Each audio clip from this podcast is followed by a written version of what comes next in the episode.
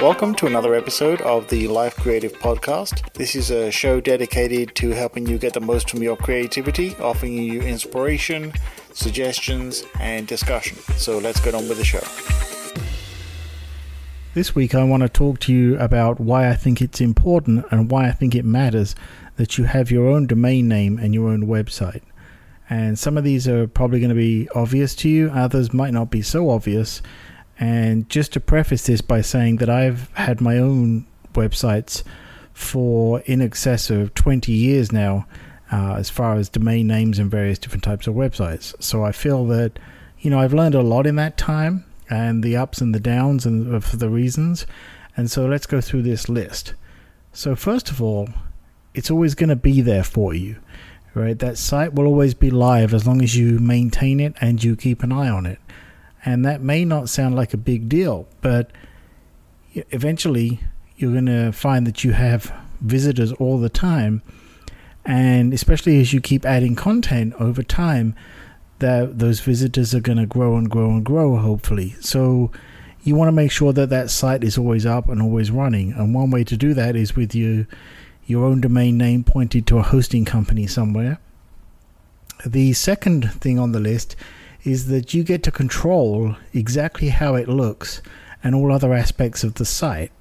So, what I mean there is, you know, you can put your own branding on there, or you can have your own design.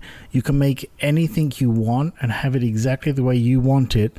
And unless someone complains, you're free to do that. There's no imposed structure from anybody else that you have to follow. And that can be as simple as taking, you know, for example, a WordPress site with a template and maybe customizing it to your own selection of colors and fonts to a full-blown design that you design and build yourself. You you are literally free to do whatever you want with it. And right up there with that, my next point is that you're free to change it, right? You are free to change your mind at any time.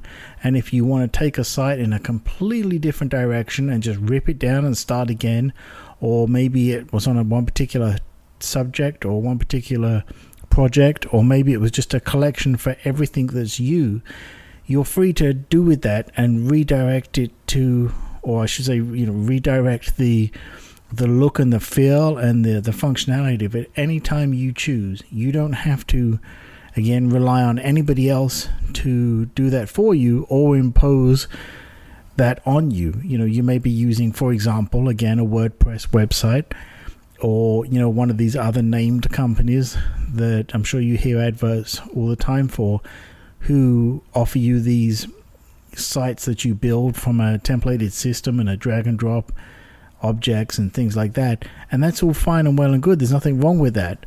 But they may change that system at any time and you will be at the mercy of that, right? So, you know, by having this control, you get to control exactly how it looks and change it whenever you want.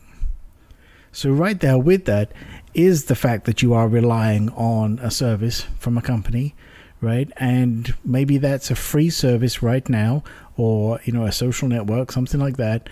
And maybe at some point that's going to go paid, and maybe you don't agree with that, or maybe you feel the pricing is wrong, or for whatever reason, it's just not going to work for you.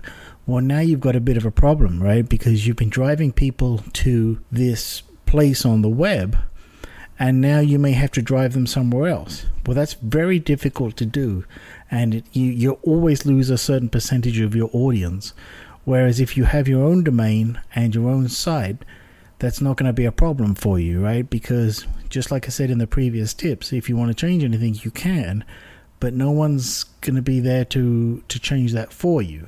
So you don't have to worry about, you know, something going paid or, you know, something just being turned off, something like that.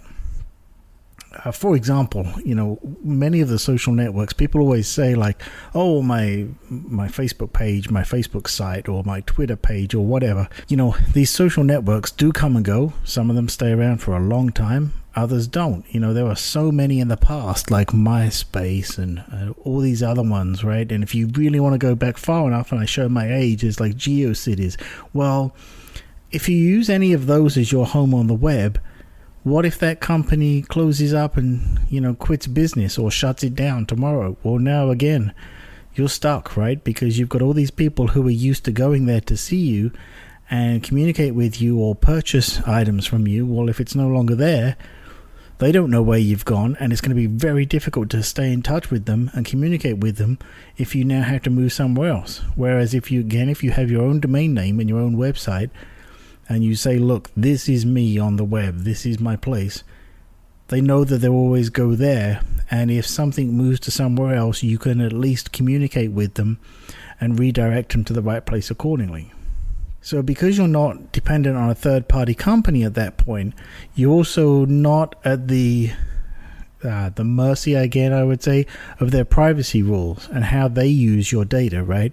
Whether you realize it or not, all these services, especially the social networks, they're you know consuming your data and using your data. I don't want to say your your data against you, but you know every time someone comes to visit a page on a social network or something like that, they are imposing their privacy rules and their data collection rules on those people visiting your site.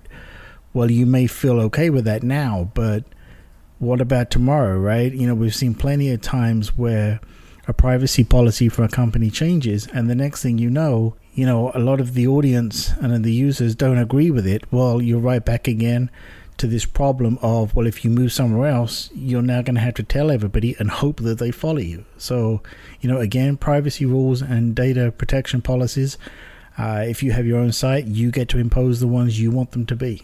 And again, you know, users know where to find you, right? If you have your a domain name and you put that on all your branding, your business cards, your packaging, your your world, whatever it may be, and you direct them there, they're always going to know where you are. And you can use that site and that domain as a jumping off point to anywhere you want to take them. So I'm going to give you an example, right? You know, if you go to one of my websites like peterwitham.com, from there I have links out to my Twitter page, my YouTube channel, and various other sites, LinkedIn, you know, all those kind of things, Instagram. And so people know that they can come to my website, click on those links to then go out to those services. And if at some point I decide to open a new account or change an account or change the username or URL, anything at all on any of those networks, all I have to do is on my website redirect that link on my website out to the new one. So if if something changes with my Twitter handle, for example, I can then just change that link in one place. And if they can't find me on the social network, hopefully they'll go back to my domain. They'll see the link for whatever the social network is. They'll click on it and now they've found my new home. So it's important to think of your website and your domain as the hub for everything you. That is how i look at it. And from there i send people out to all the relevant places. So my youtube videos for example i link out to those on youtube. I don't host them on my website. I have links on my website to where they're hosted on YouTube. So I don't have the burden of all that content, but I have the control of saying, look, this is where you can find the video on this, right? So let's come back after a quick break and I'll go through the rest of the list. Have you ever thought about creating your own podcast? Uh, certainly, you must like podcasts because you're listening to this one, and I'm sure many others. Well, if you've ever thought to yourself, I bet I could do that better, or I have a subject that I'd like to make a podcast for, then you can go ahead and do that very easily using Anchor.fm. In fact, Anchor.fm is the site that I use to host this very podcast. And what I like about it is they provide me all the tools and walk me through all the steps to not only creating my podcast, but very easily taking care of all the necessary details for distributing it as well. So if you want to go ahead and easily create your own podcast, start today on anchor.fm. That's anchor.fm.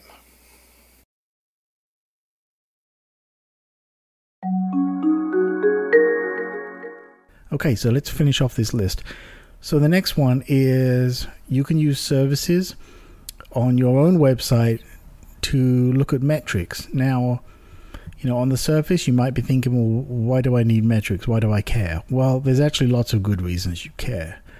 One of them is that, firstly, this is invaluable data, right? People coming to your website, they are telling you something every time they visit. Every time they visit a particular page, a particular post, whatever it may be, they view a particular image, they're giving you a piece of data that says, I felt this was important enough to look at it. So if you have, let's say, 100 blog posts, and you see that 10 blog posts in particular are getting so many more views than any of the others, then there's something there for you to learn from. And you can use those metrics to hopefully try and analyze what is working correctly and what is not working correctly.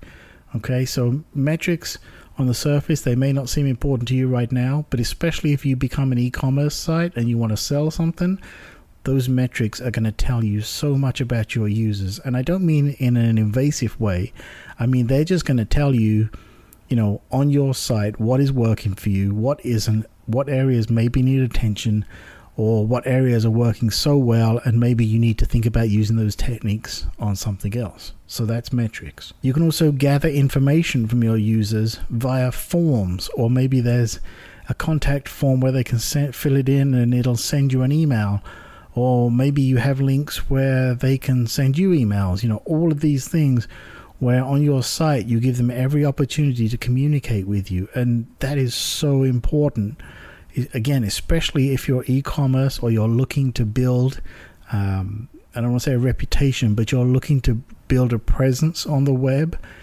or you know maybe you're an artist and you have a exhibition coming up.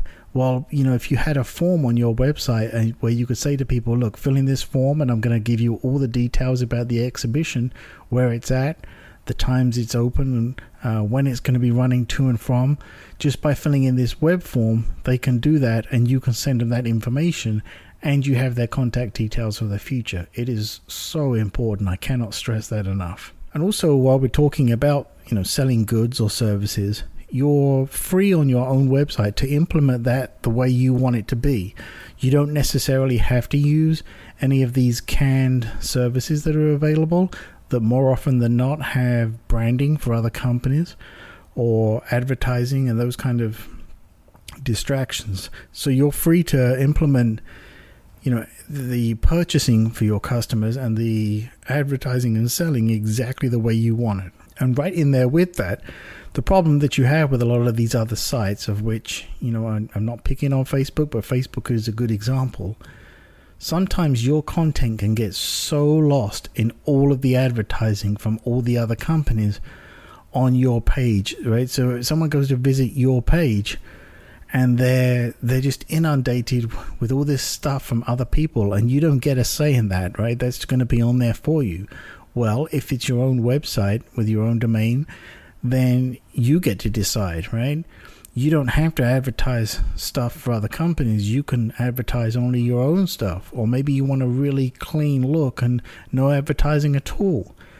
So you can only do that with your own hosted site. You certainly cannot do it with any of the social networks because their whole premise of their business model is based around selling advertising to other companies.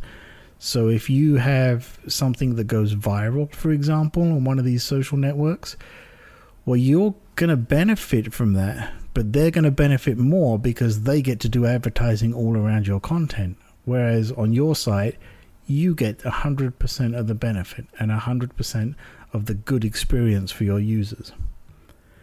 And and that's perhaps, you know, my last point here is the most crucial one, which is you get to have a 100% say in the experience that your visitors and potential customers have when they visit your site.